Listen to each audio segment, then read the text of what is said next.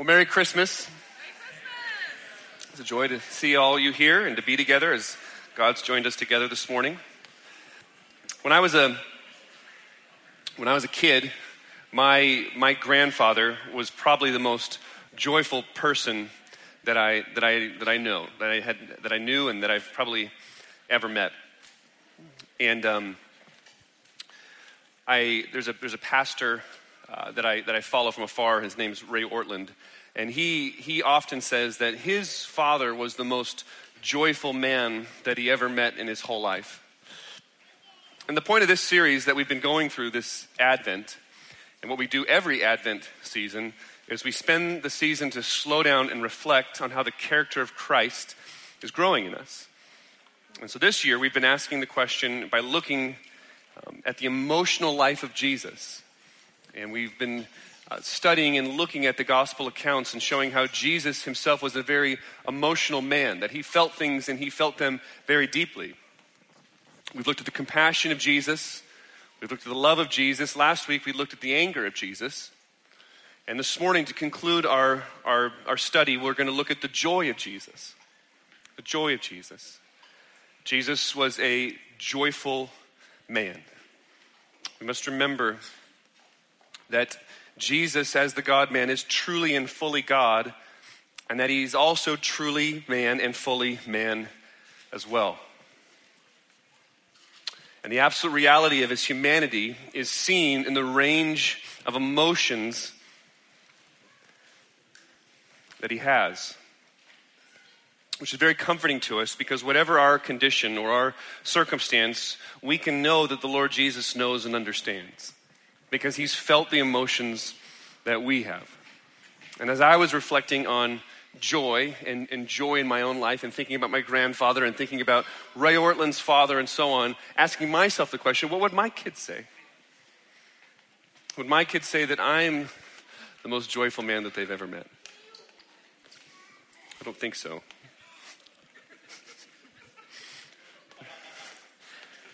You better say that.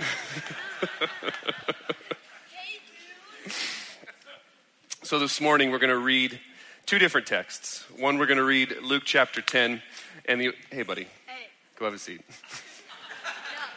We're going to read Luke chapter 10, verses 21 and 22, and we're also going to look at John 15, verses 7 through 11, and we're going to see two different kinds of joy that we see in the Lord Jesus, and hopefully we can be conformed by the Word of God, and that joy can permeate our lives as well.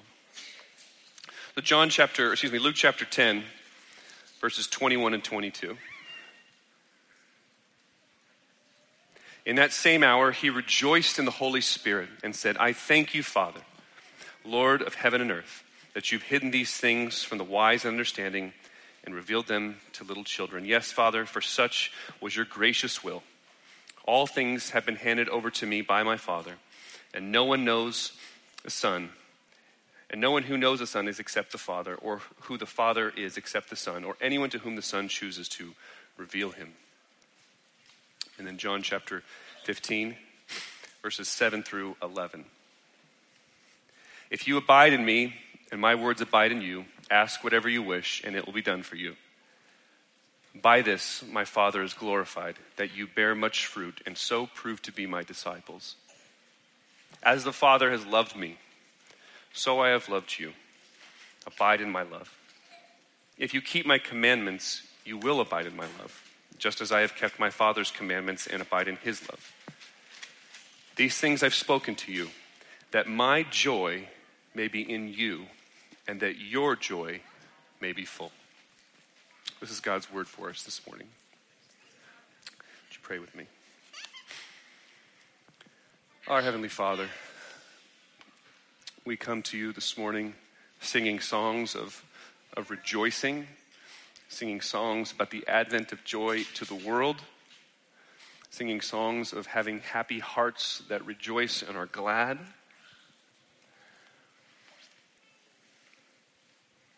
And Father, we just pray that it would be more true. We pray that the joy of the Lord, the joy that Jesus himself has would be ours. And that it would be ours, and we would lay hold of it by abiding in the love of the Father. We would lay hold of it by faith. So I pray, and we pray, that faith and love and joy would be kindled as a result of the preaching of your word. That you would speak life into our hearts. You would speak joy into our hearts as your word is proclaimed. We ask, Lord, in Jesus' name, amen. 2 points. The joy of the Lord and the joy of Jesus. The joy of the Lord and the joy of Jesus. Point 1. Listen to Psalm 135. Psalm 135 says, I know that the Lord is great and that our Lord is above all gods. Whatever the Lord pleases, he does. In heaven and on earth, in the seas and all deeps. He it is who makes the clouds rise at the end of the earth, who makes lightnings for the rain and brings forth the wind from its storehouses. Psalm 115 says this, our God is in the heavens. He does all that he pleases. Isaiah 46:10 says, I will accomplish my good pleasure. The NIV says Isaiah 46:10 this way, I will do all that I please. Our God is a God who does what he pleases, and what he does pleases him. God acts in perfect sovereign freedom. That means that everything he does is not to shore up some deficiency in himself, but rather everything he does is to express his delight. All that he does pleases him. What's interesting is that the Bible connects God's power to God's pleasure. God's power is connected to his pleasure.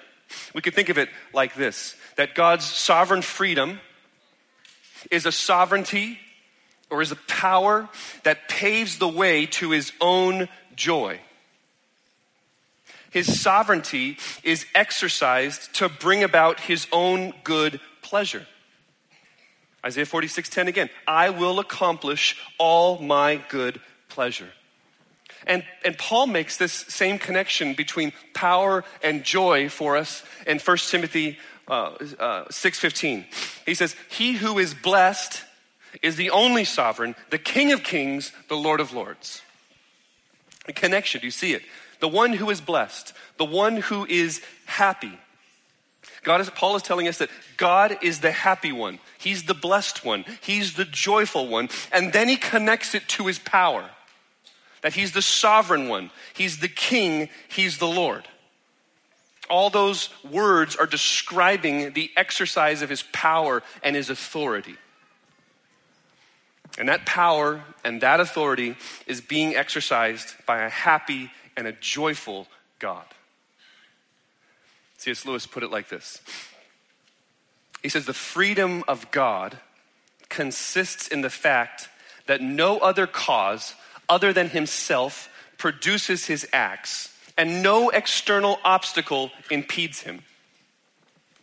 That his own goodness is the root from which they all grow, and his own omnipotence is the air in which they flower.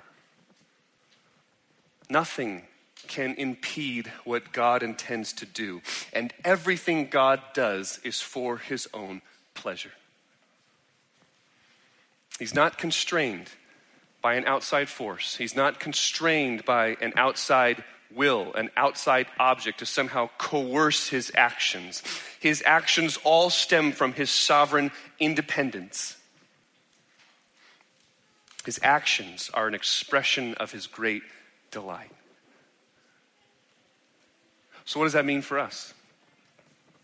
What does this theological treatise mean for us? It means that all of his gracious actions toward us are not compelled by some other outside force. Rather, he simply delights to come to us in his Son. It means that his grace towards us is a sovereign grace, meaning his grace towards us is his accomplishing his own good pleasure. God is not a morose God. He's not sad or disappointed or chagrined in coming to us. He's absolutely, completely delighted to come to us. He doesn't act in any way other than what he pleases and delights and desires to do. And his grace towards us is his very pleasure. This is what Paul is telling us in the beginning of Ephesians. He's telling us that God is well pleased, delighted, joyful, happy to lovingly pour out all his grace towards us in Jesus. Blessed be the God and Father of our Lord Jesus Christ, Ephesians 1:3. Happy is the God and Father of our Lord Jesus Christ. Delighted is the God and Father of our Lord Jesus Christ, who has blessed us, who has brought his delight, his joy, his happiness to us with every spiritual blessing in the heavenly places, even as he chose us in him before the foundation of the world, that we should be holy and blameless before him. In love, he predestined us for adoption. In love, he did it. The great love with which he had for us, the happy God came to us and blessed us in the love that he had for us, according to the purpose of his will. He does everything that is according to the counsel of his will. Everything he does, he pleases. And it was his perfect will to bless us in his beloved Son. So what does it mean on Christmas Eve? It means that it was most pleasing to God. It means that it was the purpose of his will. It means that the blessed God was happy to send his Son,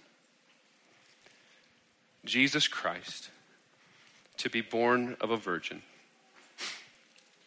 in the humblest and meekest of conditions. In a cattle stall in a tiny village, to be raised by poor parents, to have to run for his life as an infant, so that he could grow to be the true man of God, to live the life that we never would live, and to die the death that we deserve to die. That was the will of the Lord. That's what God did in his sovereign freedom. That's point one. That is the joy of the Lord. The joy of Jesus. Jesus is a happy and joyful Savior. Jesus is a happy and joyful Savior. The context that we read Luke 10:21 in comes right after the return of the 72. But Jesus has sent out his disciples, and his disciples return back to him, and they're just ecstatic. They're just jumping out of their skin because Jesus has given them actual authority. And this authority has resulted in even the demons being subject to their name. And they come back to Jesus, and they're completely excited, and Jesus gives them this word of warning. He says, don't rejoice that the spirits are subject to you, but rejoice that your names are written in heaven. And then Jesus himself turns, and it says that in verse 21, in that same hour, he rejoiced in the Holy Spirit and said, I thank you, Father. This is a picture here of Jesus in his spirit being a man of joy, a man of delight. It's a kind of dancing kind of joy. It's a joy that's just is exuberant in himself. It's the same word that is used in the Magnificat in Luke 1:47. It says, and my spirit rejoices in God my Savior. It's the same word that Peter uses in that wonderful verse in 1 Peter 1:8, it says, though you've not seen him, you love him.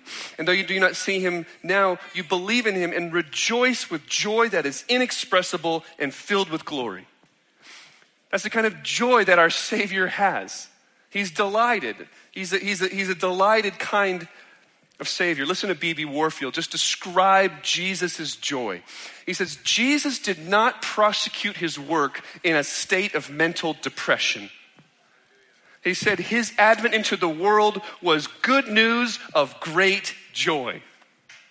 He says, we read that Jesus came eating and drinking, and accordingly was malignantly called a gluttonous man and a wine-bibber, a friend of sinners and tax collectors. And Warfield concludes, he says, this certainly does not encourage us to think of him as habitually sorrowful. He was glad. He ate and drank with people. He was a friend of sinners. He was a happy man. The definition of the word that's used here is to be exceedingly joyful, to exult, to be glad, to be overjoyed.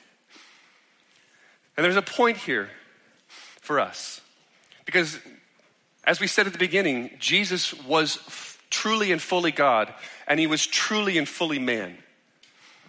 And we should remember that Jesus here, especially in Luke's gospel, go through Luke's gospel this week and just see how the power of the Holy Spirit rests upon Jesus. We can see here that Jesus is exulting in the Holy Spirit. That the Spirit has come upon this man, and the Spirit coming upon this man makes this man to rejoice and to delight and to be exuberant and to be overjoyed. That's good news for us because we have that same Spirit. That Spirit lives and resides in us and gives us this same kind of joy, the ability to rejoice and be overjoyed like our Savior was. Warfield again, I just have to. Our Lord did not come into the world to be broken by the power of sin and death, but to break it. He came as a conqueror with gladness of the imminent victory in his heart. For the joy that was set before him, he was able to endure the cross and despise the shame. He did not prosecute his work in some kind of doubtful way. Neither did he do it hesitantly. Rather, he exulted in the Holy Spirit as he contemplated the ways that God was bringing many sons to glory. The word here is a strong one and conveys the idea of exuberant gladness, a gladness which fills the heart, and is intimated that on this occasion at least, this exaltation was a product in Christ and therefore in his human nature, an operation of the Holy Spirit, who we must suppose to have always been working in the human soul of Christ, sustaining and strengthening it. It says, I think Warfield's right in helping us to understand the meaning of this passage, that he's exulting in the Holy Spirit while he's contemplating the ways of God and bringing many men to glory. Look at the text. It says in 21, in that same hour, he rejoiced in the Holy Spirit and said, I thank you, Father, Lord of heaven and earth, that you've hidden these things from the wise and understanding and revealed them to little children. He's contemplating the nature of the gospel. He's contemplating the nature of the kingdom. He's contemplating the ways that God is bringing many sons to glory, and that is what makes his heart rejoice. He's inwardly dancing with joy, but not because he sees that his disciples have the power to exorcise demons, but because he sees his disciples, who he calls little children, having been shown the kingdom. More explicitly, Jesus is marveling and delighting in the upside-down nature of the kingdom. He's delighted that it's not the wise and the understanding who receive the kingdom, but it's little children. And that, of course, is a metaphor for the nature of the kingdom of God. What does Jesus see here that delights him? He sees that he who is last is first. He sees that he who becomes least will become greatest. He realizes the nature of the gospel, that he who wishes to save his life must lose it. He sees that whoever does not come to him like a little child cannot come at all. He contemplates that only those that are weak with sin, Only those that are weary with the state of things have a place with him. And it delights him. It delights him that the kingdom comes to the downtrodden. It delights him that the kingdom comes to the poor. It delights him that the kingdom comes to those that are waiting and longing for a savior, like Simeon was longing for the consolation of Israel. It delights him that God is a gracious kind of God that comes to the meek, the weak, and the humble. It delights him. He delights in the way that God does things. And of course, this is a metaphor of his own life and mission, because he is the King of heaven. He's the Prince of life. He's the Alpha. He's the Omega. He's the first. He's the last. He's the Messiah. He's the anointed one, and he becomes small. He becomes so very, very small. Seemingly insignificant even. The one who upholds the universe by the word of his power becomes a zygote. Becomes an infant. An infant, a child to parents who are socially suspect. And he shows us the way of the kingdom. He shows us the upside down nature of things. You know what that means, don't you? You see the meaning of Christmas, don't you? When you look into that cattle stall and you see Christ the Savior in swaddling cloth, what do you see? When you see the Lord Jesus on the cross suffering for you, what do you see? You see that weakness is the way. But the meaning of Christmas is that God will save the world by becoming weak. And if it's true for him, then it's true for you and me. So let's ask. Let's ask it this way. How do we get this kind of joy that Jesus has here? Because that's the goal, right? We want to exult in the Spirit the way Jesus does here. We want to have that kind of rejoicing, the dancing joy of Jesus. Jesus delighting in the way that God does things. It means that we must become weak. We must become least. We must become small. Very practically, to become weak, to become small. What are some ways that we do that? We do it when we forgive people. We don't hold grudges any longer. We become insignificant. We become small. The offenses that have been done to us are not as important as we want them to be. It's the upside down nature of the kingdom. He who wishes to save his life must lose it. To have this kind of rejoicing joy is to rejoice and see the way that God does things is an upside down nature. It is contrary from the way that the world tells us is the path to freedom and victory. It's the absolute opposite. To find this kind of joy, to find this kind of delight, must be the path of weakness, the path of following Jesus in his ways. That's the dancing joy of Jesus. But there's another place that we read this morning where we see a different kind of joy that we could call a resting joy or a serene kind of joy that Jesus shows us. And that's John 15. So the resting, the serene joy of Jesus, John 15:11. These things I have spoken to you, that my joy may be in you, and that your joy may be full. Jesus is telling the disciples there, and Jesus is telling us this morning that our joy is incomplete unless we have his joy in us.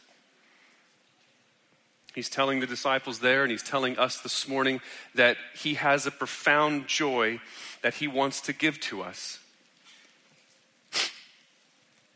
As far as the Lord Jesus is concerned, he wants pleasure and happiness and joy for his people.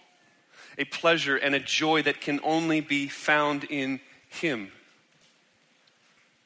Maybe this is new to you. Maybe for some of you, Christianity was used or is used as a weapon to control your behavior. Maybe that's your experience as a child, or maybe that's your experience as a teenager, or even as a young adult, that Christianity is a moral straitjacket, and it's used to coerce you and to control your behavior. But that's not the desire of Jesus in this text. Jesus' ultimate desire for his people is that they would have his joy, that his pleasure, his happiness would be theirs. It is the end, it is the aim of the Christian life.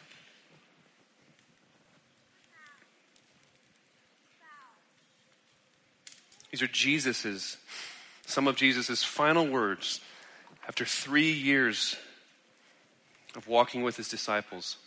Just a couple chapters earlier in John 13:21, this is all one long conversation, by the way, these chapters in John. It says that Jesus was troubled in his spirit. So we must ask ourselves, is Jesus here prone to some kind of mood swing? That in John 13, he's troubled in his spirit, and in John 15, he's saying that he has this abiding joy that he wants to give to his people. No, I don't think so. Because he's troubled in his spirit in John 13:21, because truly, he says, truly, truly, I say to you, one of you will betray me.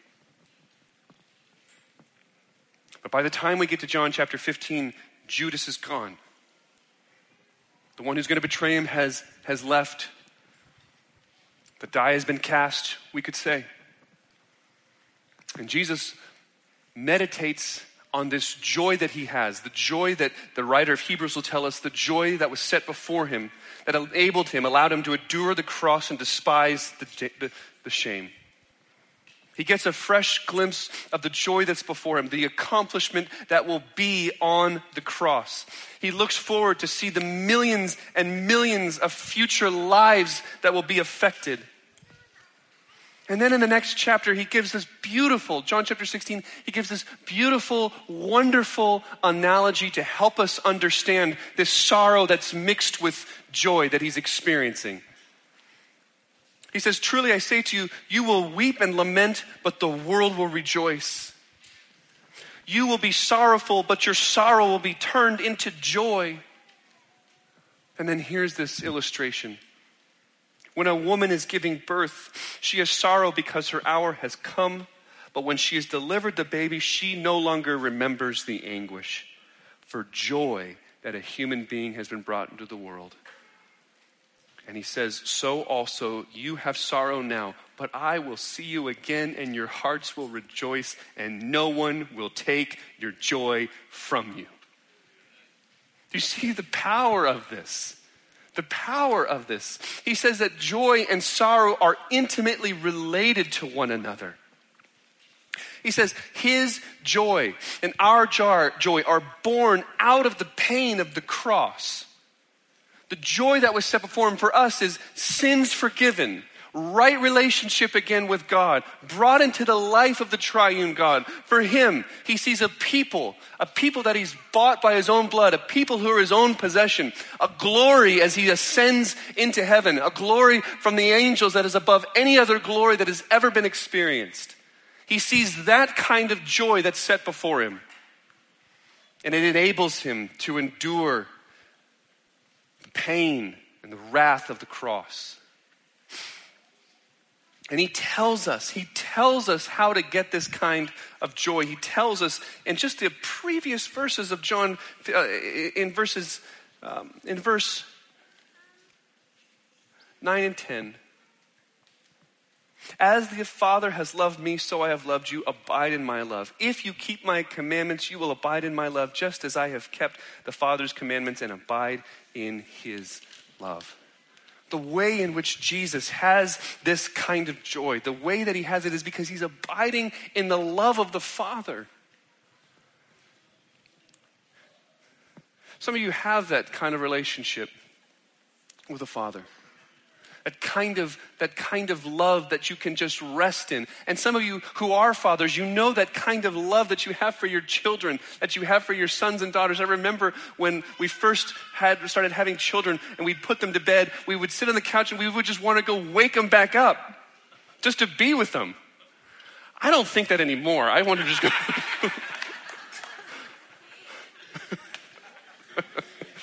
They're so pleasant when they sleep.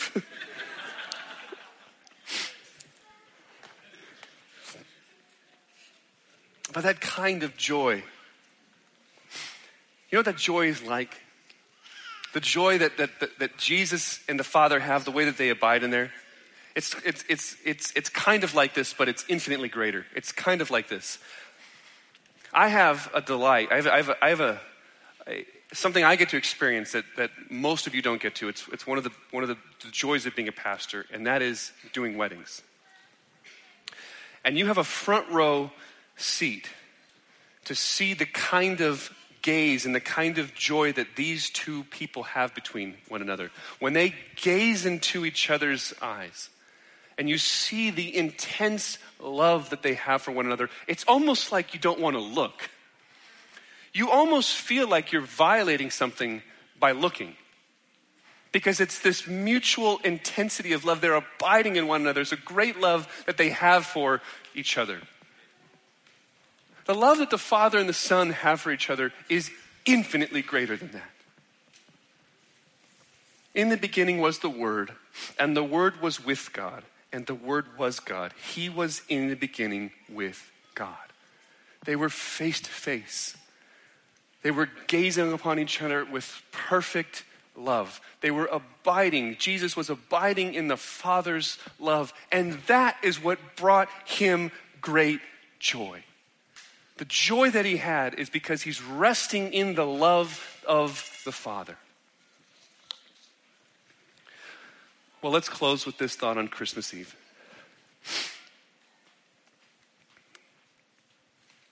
The disciples... They've been an interesting bunch for those past 3 years. They've walked with Jesus. Jesus has taught them. He's explained the kingdom to them. And here in Jesus' final hour, at the most difficult time in his life, they scatter. They leave him. They desert him. Some will curse him even. But he wants to give them his joy, nonetheless. My friends, any other joy will never be full. Any other joy will never be complete. But in him there is fullness of joy. You know the hymn, I tried the broken cisterns, Lord, but all the waters failed. Even as I stooped to drink, they fled and mocked me as I wailed. Now none but Christ can satisfy, none other name for me. There's love and life and lasting joy, Lord Jesus, found in thee.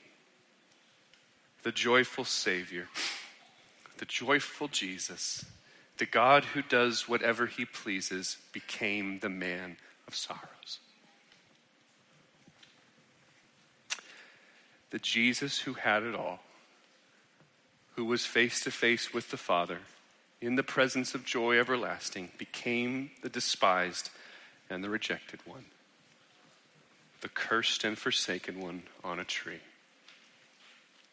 And Isaiah will even tell us that it was the Lord's pleasure to crush him. Isn't that something? That it is the greatest joy of Jesus to give you his joy, no matter the cost. Will you come to him this morning? Will you come to him by faith? Lay hold of that great love, which with he and the Father and the unity of the Spirit love you, and rest in that deep, abiding joy. Let us pray. Father, thank you. Thank you, thank you, thank you for sending the Lord Jesus become weak and small for our sake.